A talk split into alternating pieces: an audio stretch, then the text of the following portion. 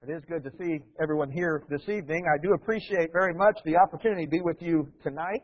I uh, appreciate the things that uh, Edwin has said. I, I, have heard Edwin speak on a number of occasions, and uh, that's a little bit intimidating when you're asked to go and, and preach after him. He's a very good speaker. I know he's been involved in things like the Toastmasters and some of those organizations uh, over the years. I'm a little bit more of a, a Pop Tart master uh, than a Toastmaster. Uh, don't quite have that speaking style and, and that ability, but I am glad to be here tonight to share with you a lesson about God's Word.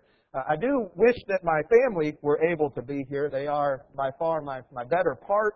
Uh, my wife Stephanie and I have been married now for about 16 years, and we have two daughters uh, Hannah, who is five, and Kira, who will be three in about a week. And uh, I wish they could be here, but with us uh, having the move upcoming, uh, the girls had gone to see their grandparents, and Stephanie went to be with them for a few days as well. And unfortunately, they are in West Virginia this week and won't be able to be down here with you. Uh, but I am glad to be here and appreciate very much the topic that you've chosen for us to study this week. Uh, talking about the Bible I know there were a few people back home in Bowling Green that when they asked me what I was going to be talking about this week, and I said, well, I'm going to be talking about the Bible, they looked at me kind of funny because it sounds like one of those typical answers that I give when I'm asked, what are you preaching on on Sunday? Uh, what are you going to preach about on Sunday? And I'll say, well, God, sin, uh, the Bible, heaven or hell or, or love, you know, and they, that, that's just kind of a generic answer that usually isn't the actual topic that I'm discussing. That's just a way of kind of saying, well, it's going to be something based from scriptures, but I'm not telling you the answer at this point. But this week we are going to be talking about the Bible. And I know that this is a crucial topic for us to discuss. It may not excite a lot of people when they first hear that that's what we're going to be discussing. Spending four days talking about the Bible and why we believe it, but it is so important to our faith. There's so much material that we need to cover that there's no way we're going to get it all covered in four days either. It's also one of those topics you look at it, and I, I think uh, on first sight, I'm thinking, how am I going to expand this out and fill four class periods with that? 45 minutes each night. And the more that I look at it and trying to condense what I want to discuss, there's a whole bunch of areas that we're going to have to cut out because of the necessity of time. But tonight we're going to begin by considering the Bible as the most unique book. And I told Edwin already that's kind of an interesting title, the most unique book. I've been told before that if something is unique, it's one of a kind. It can't be most unique or more unique or somewhat unique. It is unique or it isn't unique. Uh, I got in trouble one time for talking about something being somewhat unique, and I had to change that to say it was rare, because if it was unique, there'd only be one. But the Bible is unique in the most ways, beginning with its purpose and the effect that it has. Many of us, from the time we were children, were taught to trust the B-I-B-L-E. Now that's the book for me, and I stand alone on the Word of God, or I build my life on the Word of God, the B-I-B-L-E. And the fact of the matter is, our faith in the Bible is critical to our faith in general. This Bible is what we build everything upon. It teaches us everything that we know about God. We argue that faith can only come from this book. And that's sometimes presented against us as a type of circular reasoning. We believe the Bible because the Bible tells us to believe the Bible. We believe what's written there because that's what we read there. And to the atheist or the unbeliever, they say, well, that doesn't make much sense to build your argument solely on what the Bible says. And nonetheless, that's the claim that's made in the Scriptures. That's what we read in Romans, the 10th chapter, verse 17, that faith comes from hearing, and hearing by the word of Christ. And if we're going to have faith in God, it's going to come from the Word of God. We're going to have faith in Jesus. It comes from what Jesus said, what we read in the text. We make the statement that it's only through the Bible that we can come to know the mind of God. And that too is based on a biblical claim. In 1 Corinthians, the second chapter, beginning in verse 11, it says, For who among men knows the thoughts of a man except the spirit of the man which is in him? Even so, the thoughts of God no one knows except the Spirit of God. Now, we, we have received not the Spirit of the world, but the Spirit who is from God, that we might know the things freely given to us by God, which things we also speak, not in words taught by human wisdom, but in those taught by the Spirit. Combining spiritual thoughts with spiritual words. That passage tells us that we couldn't know the mind of God unless God had revealed it. We didn't know what God wanted us to do, how He would describe Himself, His own character, His purpose, our purpose, His will for us, unless He had revealed it, and we're told that's what He did. That we received the mind of God in the Word that was revealed. Spiritual thoughts with spiritual words. We'll talk about that phrasing later in the week, actually tomorrow night, when we talk about biblical claims to inspiration. And that plays a part in what we're going to be studying this week. But we believe this to be where God has revealed himself. A number of years ago, when I was preaching up in Louisville, Kentucky, I was there for a couple of years, and on Thursdays we would get together for a Bible study. I would meet with one of the elders and another one of the members there, and we studied every week. And telling the story one time, the elder told me how when he was working, before he had retired, he was trying to study with someone and bring them to Christ and teach them about Christianity. And after a series of studies, that individual said, You talk about the Bible so much. He said, That Bible is actually your God. You care more about the Bible than you do about God. You don't seem to be a Christian. You're just following the Bible. And although we might object to what he was saying, there's a little bit of truth to that. One thing that we know for sure, the Bible is our only source for learning about God. For learning about Jesus. The God we believe in is the God that's described in this book. The one that we serve as Lord, Jesus the Christ, the one we've given our life to is the one that we read about in this book. The fact that Jesus lived is supported by numerous sources. There are other historians and documents that will talk about Jesus of Nazareth and what he did. But the actual events in the life of Jesus, his teachings are contained in the pages of Scripture. Luke writes in Luke chapter 1, beginning in verse 1, Inasmuch as many have undertaken to compile an account of the things accomplished among us, just as those who from the beginning were eyewitnesses and servants of the word have handed them down to us, it seemed fitting for me as well, having investigated everything carefully from the beginning, to write it out for you in consecutive order, most excellent Theophilus, so you might know the exact truth about the things you have been taught. The exact truth Luke says, is what he was giving us. What Jesus did, what he taught, who he is. That's given to us in the pages of Scripture. 1 John chapter 1, beginning in verse 1. What was from the beginning, John writes, what we have heard, what we have seen with our eyes, what we beheld and our hands handled concerning the word of life, and the life was manifested, and we have seen and bear witness and proclaim to you the eternal life which was with the Father and was manifested to us. What was from the beginning, what we've seen, what we heard, what we learned, what we experienced. That's what we're giving to you, John says. It's our source for learning about Jesus. It's our source for understanding Christianity. And beyond those historical facts, the Bible teaches us everything we know about salvation. It's unique And that it's the only source that we can go to to learn about salvation. We place a premium on the words of Jesus. And not without reason. Jesus himself did.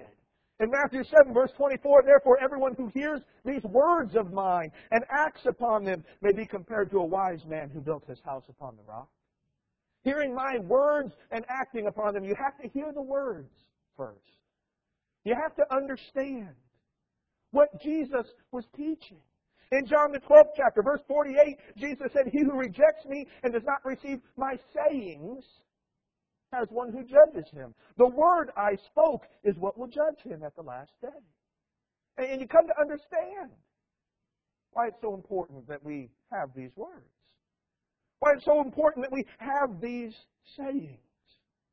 If that's what determines whether we're wise or not. Accepting those and acting upon them, building our lives on those. Because we'll be judged by them. Rejecting the sayings of Christ is rejecting Christ and in the religious world of today, how much we need to remind people of that to those who claim to be Christians and yet don't follow what he says. It's got to be built on what he says. He said that. He gave us that instruction, that pattern, or that standard by which we have to live. We believe the Word saves us because the Word says it does. In James chapter 1 and verse 21, James instructs us to put aside all filthiness and all that remains of wickedness, and in humility receive the Word implanted, which is able to save your soul. And so when someone says that that Word is your God, well, it's not our God, but it's given by God. And it's the tool that God uses to transform us, to change us, to teach us, to bring us to Him. It's not a coincidence that Jesus is referred to in the beginning as being the Word, the Word that was with God, the Word that was God, the Word that became flesh and dwelt among us, and we beheld Him, the Word that saved us. Yes, I know that's not talking about this physical Scripture, this Bible. But Jesus was a manifestation of that Word. That it is so important and vital to our life and our understanding of God. And that the Bible is all sufficient. We read many occasions, 2 Timothy chapter 3, verse 16 and 17, where Paul wrote to Timothy and said, All scripture is inspired by God and profitable for teaching, for reproof, for correction, for training in righteousness, that the man of God may be adequate, equipped for every good work. Some translations say that he may be perfect, full. No matter what translation you're reading from, the idea that's conveyed there is that the man of God may know everything he needs to know. He's able to do everything that he needs to do. It's in this book. It's in the scriptures. And they're given to us to make us who we're supposed to be. 2 Peter 1 and verse 3. His divine power has granted to us everything pertaining to life and godliness through the true knowledge of Him who called us by His own glory and excellence. And again, it's that idea of the all sufficiency of the Scriptures. Everything that pertains to life and godliness, we have presented before us. So important that we read it, that we study it, that we understand it. It makes the Bible unique in what it can do for us. But it also puts us in what some might consider a difficult position. We put so much trust in the Bible that if we are wrong, we are in trouble. We are in a perilous position. Because in reality, all of our hope, all of our trust, all of our faith, well, we say it's placed in God. It's placed in what we know about God from this book. We say it's placed in Christ, but it's based on what we're told about Christ in this book. It's placed in the Bible in reality. Without this book, we could know that there was a God, but we wouldn't really know anything about his character, about how he wanted us to live. We'd know something about his attributes. We'd see his divine power and his glory. We can understand that through the creation and what was made. The scriptures teach us that. We know there's a God, but we wouldn't really know about His love. We wouldn't know about His justice, His mercy, His grace, all those defining characteristics of God. We certainly wouldn't know anything about Christ without this book. Wouldn't understand anything about the redemption story and the salvation that God offers to man. We reject other methods of knowing God as unreliable at best. The one who just seeks to find God on their own, that just spends time meditating and praying or climbs a mountain somewhere and, and sits and tries to come in contact with God in some other way. We said that doesn't work. You don't find God that way. You can only find Him through the pages of the Scripture. But do you realize how many accusations are made against the Bible? We accept it as being true. Many of us, if we're brought up by Christian parents, I was not. I didn't learn some of those things growing up, but thankfully, many of you as Christians, you're bringing up your children to know these things from their youth and from their birth, and, and many of them are just taught to accept it and believe it and never question it at all. But there are many who claim the Bible is not reliable. There are those who say that it's been corrupted. Jehovah's Witnesses teach that as an organization that the Catholic Church corrupted the Bible. And during all those years when Catholicism kind of had a stranglehold on the religious world, that they manipulated the text and they made it say what they wanted it to say. And what you hold in your hands tonight is not what God delivered, but what the Pope decided you could have. The Mormons say that part of it is missing, that it's not complete, that there was more revelation that somewhere along the line fell out of the Bible. That needs to be supplemented by the Book of Mormon or other writings, that the gospel that Paul preached is not what you find in the book that sits before you. The Catholics claim that they have the only reliable Bible. The Bible can only be understood by the interpretation that's given by that organization, that church. No one else can interpret it. No one else can translate it. The Muslims claim that the Jews and the Christians twisted it and perverted it. The Bible originally said something else. The Jews took it, manipulated it to reflect their point of view. The Christians kind of built on that as well. Muslims believe in the same God. They believe in some of the same stories. We're becoming a little bit more familiar with Islam in recent years because of the conflicts in the world and the growth of Islam in this nation. And it might surprise some people to go back and read about Adam and Noah and Abraham in the Quran. That they have those same accounts, but they have radically different endings to them. They have different implications. They say it's been twisted. What we hold as the Bible is not what God delivered. Atheists denounce it as either fraudulent, a leftover relic from a primitive era of human superstition, supernaturalism. In reality, those accusations raise some serious questions concerning the Bible. The fact that so many question it and, and, level all of these charges against it, I think would make us have to think a little bit about what we believe and if there's any truth behind what's being said here. And what we're talking about this week is how sure you are regarding the trustworthiness of the Bible. Is there any evidence to support its claims, or do we just have to accept it by faith? That's what some will say. Well, you either believe it or you don't. You read it and you accept it, or you don't. If it's a blind faith in that respect, are we no better off than any of the other religions out there? That we accept this book as coming from God the same way that a Muslim accepts the Quran? Or someone else accepts their writings that it was given by God and so they believe it and there's nothing to support it? Is that where we stand? Obviously, I don't believe that.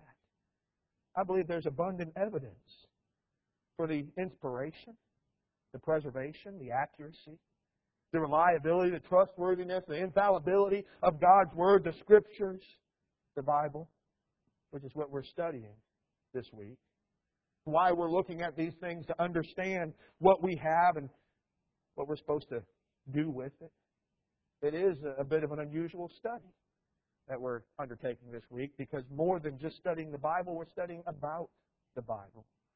We're studying kind of the, the evidence and the support that holds it up. Our confidence in the Bible. And part of our confidence in the Bible comes from the fact that it is unique that's been presented to us in this way. That it's unique in its continuity, or its unity, its harmony. That's something that stands out in the Bible. That it has this one continuous message, and while you might think that every book should present one message, when you consider the way in which the Bible is composed, it's remarkable. It's a piece of evidence to support the claim that it's divine in its origin and it truly is the Word of God. Because the Bible was not written as one book. In fact, that's one of those things that sometimes have gotten involved in discussions, and I think we need to be very careful that we use Bible words and we describe Bible things in Bible ways, and we use biblical terms, and yet when you turn around to someone and say, but, you know, Bible is not a biblical term, it kind of throws them for a loop. Talk about Bible things in Bible ways, and yet the Bible never calls itself a Bible. The Bible is a made up word that we attribute to it later. It comes from the Greek word for book, but that's not how the Bible ever identified itself. It's not called the Bible. It's called the Scriptures, which was a collection of writings. All of these scriptures that were given to us, maybe we'd be a little bit better off if we thought of it in that way. To understand where it came from, the composition of 66 different books or writings, which is unique. Now, there are other compilations of writings written by various authors, but nothing quite like the Bible. 66 different writings written over a period of 1600 years. And I know you've heard some of these facts rattled off before, but think about how significant that is. Over 40 generations, it was continuing to be put together. They were continuing to add on to it. There were other authors who were inspired by God, moved by the Holy Spirit, who wrote another part to what God revealed. Written by approximately 40 different authors that came from virtually every walk of life peasants, kings, fishermen, herdsmen, doctors, tax collectors, cupbearers, about anything you could think of. From the wealthy and the powerful and the educated to the lowliest servant, God used to reveal His Word. It was written from different places in the wilderness or from palaces or from prisons or on the road during different times. From times of great peace to times of intense warfare. Different situations in the history of God's people. When they were a nation and growing and prosperous, or when they were in captivity and conquered by the nations around them. When they were looking forward to things happening or looking back upon them after the fact. It was written in different moods joy and sorrow, compassion, fear, anger, all reflected in these writings. It's written on three different continents Asia and Africa and Europe. It was written in three different languages. We usually just mention the Hebrew for the Old Testament and the Greek for the New Testament, but portions of the Old Testament were also written in Aramaic. A third language that's in the mix in the original composition of these works. And what stands out more is the fact that it addresses hundreds of controversial subjects. It contains some of the most difficult subject matter on the most controversial subjects that one could imagine. The origin of man, the nature of God, the purpose and restrictions and intent of marriage, what righteousness is, morality, love, anger, justice, judgment, law, faith, works, sin, redemption. You think about the topics that are covered in the Scripture. The Bible contains matters of history, matters of law, civil law, criminal law, ethical law, ritual law, sanitary law. It has works of poetry. It has treatises or teachings on different things. It has parables and allegories and biographies and personal correspondence and memoirs and diaries and prophecies. And with all of that background and all of these different writings, and all of these different eras and from different approaches and different styles and different languages, there's no con- contradictions in anything that's been revealed. That's amazing. No contradictions. Nothing that as a fact can be pointed to where the Bible ever contradicts itself. Are there difficult passages? Absolutely. There are difficulties. You can find some of those on your own. You can go out there and buy books that are written about other ones. But you know, even with all those difficulties, there's not one place where you can say absolutely positively these two passages contradict each other. There's always explanations that are reasonable, sometimes hard to get to, but are reasonable explanations where it can never be proven that it contradicts itself. That's amazing. What's more, the Bible contains one united theme that binds it all together.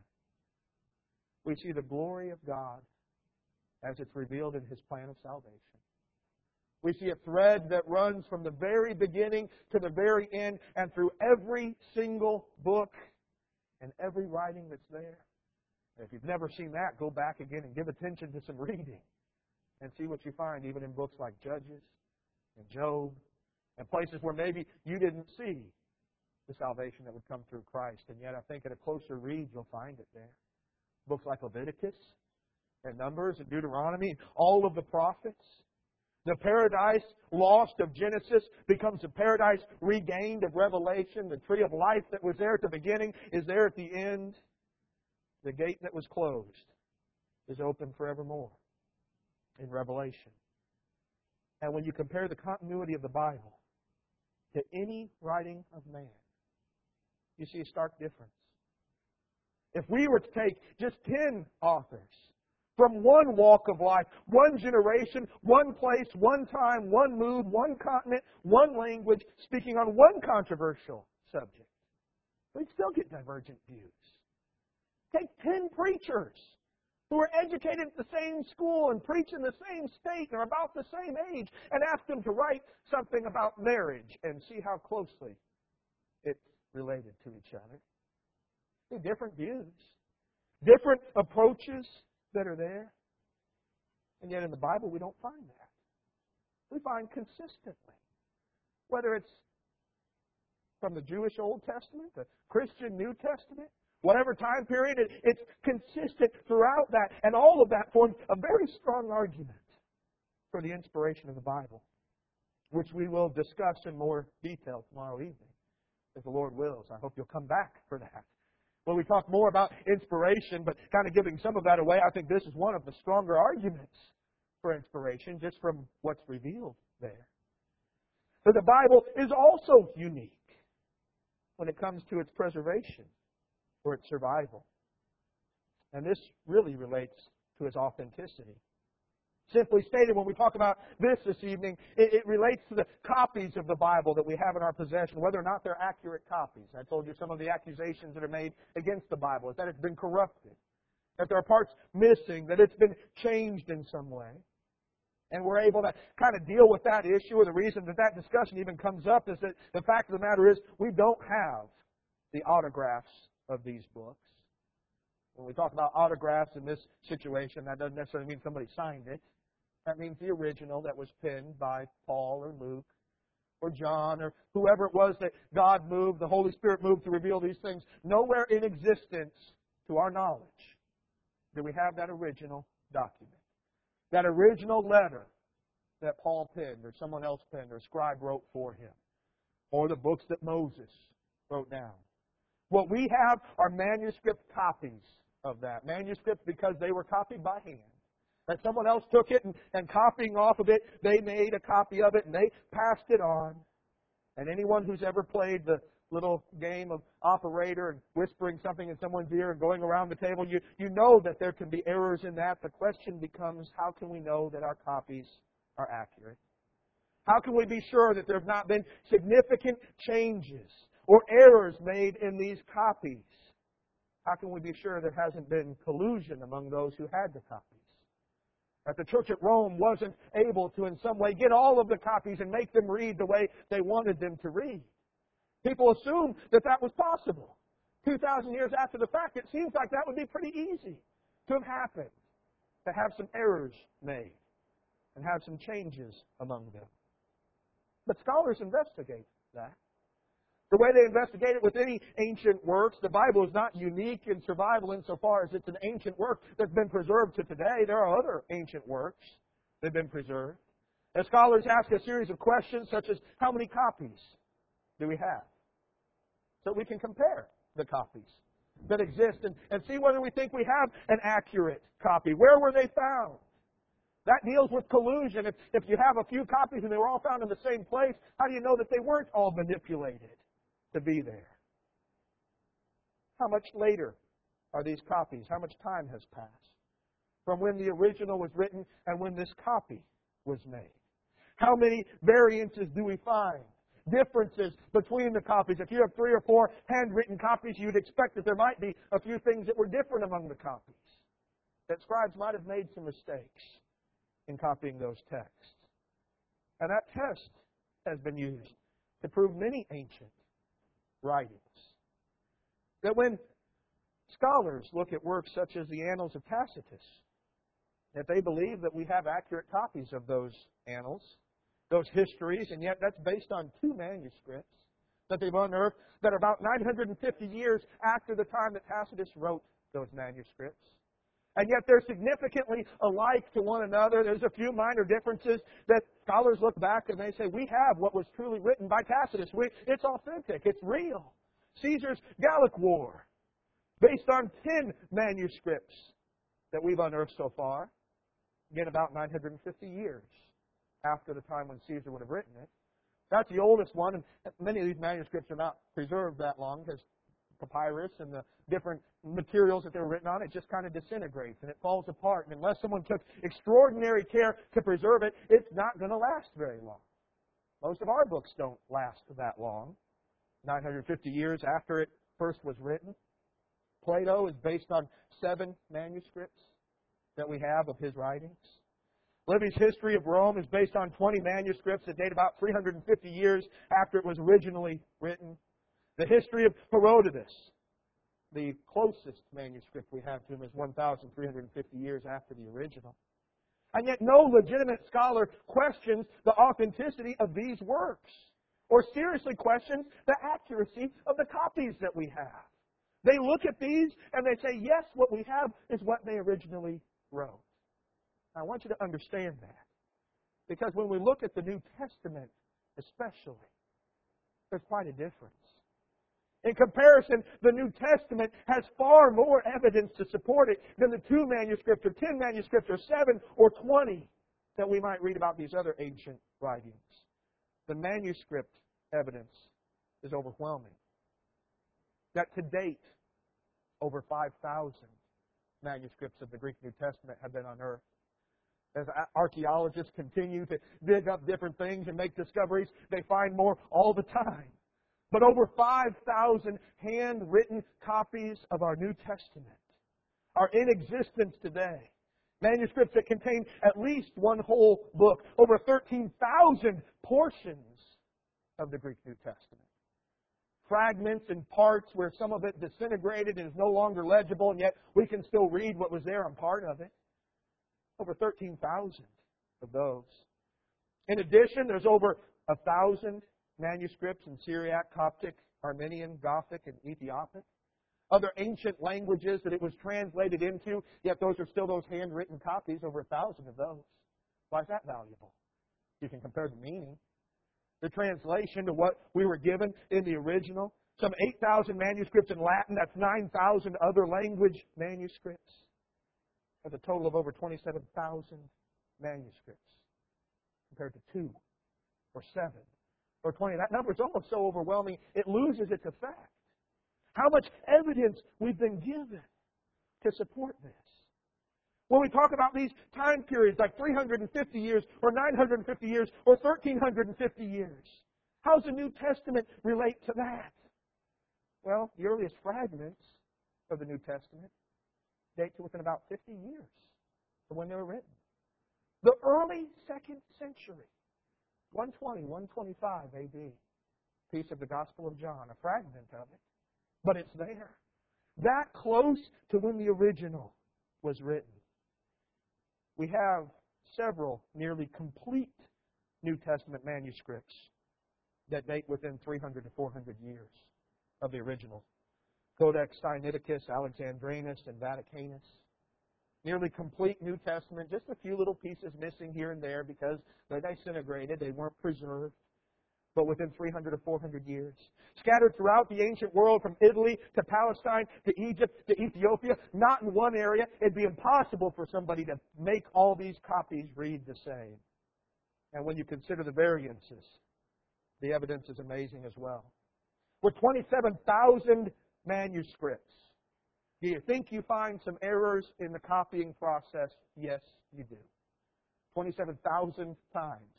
Somebody by hand read this one and wrote it down on that one. I try to copy one letter and I make some mistakes in it. There are some errors, but not as many as you would think. Vast majority are minor differences in spelling or phraseology. Instead of Jesus Christ, it says Christ Jesus. Or they spell it a different way on one manuscript than they did on another only about one half of 1% of the New Testament, there's some legitimate question as to what the original reading was. 0.5%. One half of 1% of the New Testament. That's about three pages in your Bible. And even then, there's no doctrinal question that rests on these passages alone. There's not a single issue or teaching of Christianity that rests on a variant reading. It's all been confirmed somewhere else. Maybe it didn't say that in one book, but it says it in this other book where there's no question about it. We know what the New Testament said. And what attests for that fact is that those who received it believed it to be inspired. They were very careful in copying it and preserving it. The fact that you have 27,000 manuscripts that we found, we'll talk a little bit about archaeology Wednesday night, Lord willing. I'm going to share with you how little we have unearthed of what's out there. And we found 27,000 manuscripts. They intended it to be circulated. They intended to pass this around as much as possible. We've read on other occasions Colossians 4 verse 16 in our studies where Paul wrote to the Colossian church and said, when this letter is read among you, have it also read in the church of the Laodiceans. And you, for your part, read my letter that is coming from Laodicea. And I'm not going to talk to you tonight about a letter to Laodiceans, because personally I don't think that exists. What I think Paul was saying is when you receive this Colossian letter and you read it, you send it on to this other church, there's another letter coming through them to you. Not necessarily that Paul wrote to the Laodiceans, and we can talk more about that after study tonight if you want to. But if you look at a map, you know what city is exactly on the other side of Laodicea? Ephesus. The Ephesian letter was written about the same time, and I think it's very likely that Colossians was being passed through Laodicea to Ephesus, and Ephesians was coming its way through Laodicea back to Colossae. Because that's what they did. They copied it and they circulated it like the seven letters of Revelation, like the letter to the Corinthians, especially the first letter. You know, First Corinthians, as personal as it is and as many problems as are in it, was the most widely circulated letter of all the New Testament letters. Copies of First Corinthians are found in Egypt. Copies of First Corinthians are found all over the ancient world. If I was a Corinthian church, I wouldn't want anybody else to know about the problems that we were having with immorality and with misunderstanding, all of these things. But they copied it and they passed it around because they believed it to be the Word of God. And it was unique in that respect. When we talk about the Old Testament and those manuscripts, they're a little bit harder to find. Granted, that goes back a little bit further, but the evidence is still overwhelming. We do have many manuscripts and translations of the Old Testament. There's a ton of them. The Septuagint translation, oftentimes it's represented there with an LXX for the 70, 70 scribes who translated the Old Testament scriptures from Hebrew into Greek. That was compiled about a century or two BC. Gives us an accurate copy of how they understood the Old Testament scriptures from those couple centuries before Christ. But before the discovery of the Dead Sea Scrolls, the oldest copy we had of the Old Testament was the Masoretic text, which dated to about 900 AD. Copies that were made by the Masoretes, these were scribes, Jewish scribes, who committed their life to preserving the Old Testament scriptures. It's kind of surprising. We found New Testament fragments that dated back to the second century, but the Old Testament, we didn't have anything older than 900 AD. Until the Dead Sea Scrolls were discovered. In 1947, when they were discovered there near the Dead Sea, there was a lot of hype about this because they're by far the oldest that we'd ever found. Copies of the Old Testament in Hebrew, manuscripts dating to the second century BC, nearly 1,100 years older than the oldest copies we had. When they were first discovered, scholars were so excited about it because what they thought was going to happen is it was going to prove all the mistakes that had been passed down in 1,100 years. That what they would find in the Dead Sea Scrolls was a different Old Testament than what we had. There was this flurry of activity. We need to get these published. We, we need to get it out there to the people so they can see how the scribes made all these mistakes. You don't read much about the Dead Sea Scrolls anymore. Kind of faded away. Because what they found were the copies were accurate. Complete text of Isaiah, complete text of other parts of the Old Testament, and what they found that dated 1,100 years earlier than the Masoretic text read exactly the same way as the text we have from 900 AD. Phenomenal. As these scribes cared very greatly about what they believed to be the Word of God. Depending on your point of view, God preserved it very carefully. He allowed this evidence to be there so that we know that we now have accurate copies of what was revealed. the questions we have left this week can focus on the text itself. Because the text that we have is the text that was given. We can look at the internal evidence, we can look at other external evidence, but no one can seriously question that this is authentic. This is what was delivered. They might question whether it's truly from God or not, but they can't say, How do you know that wasn't changed? Because the evidence for it not being changed is overwhelming. No other book has been persecuted, banned, outlawed, and burned like the Bible has. It's unique in that respect. No other book has been chopped up, sifted, and scrutinized like the Bible has. And yet it's still loved, read, and studied more than any other book. It has withstood the test of time and everything that the critics have leveled against it. And that's a strong support for the idea that this work came from God. Now, like I've said, we'll talk a little bit more the rest of the week about the Bible. That doesn't settle all the questions.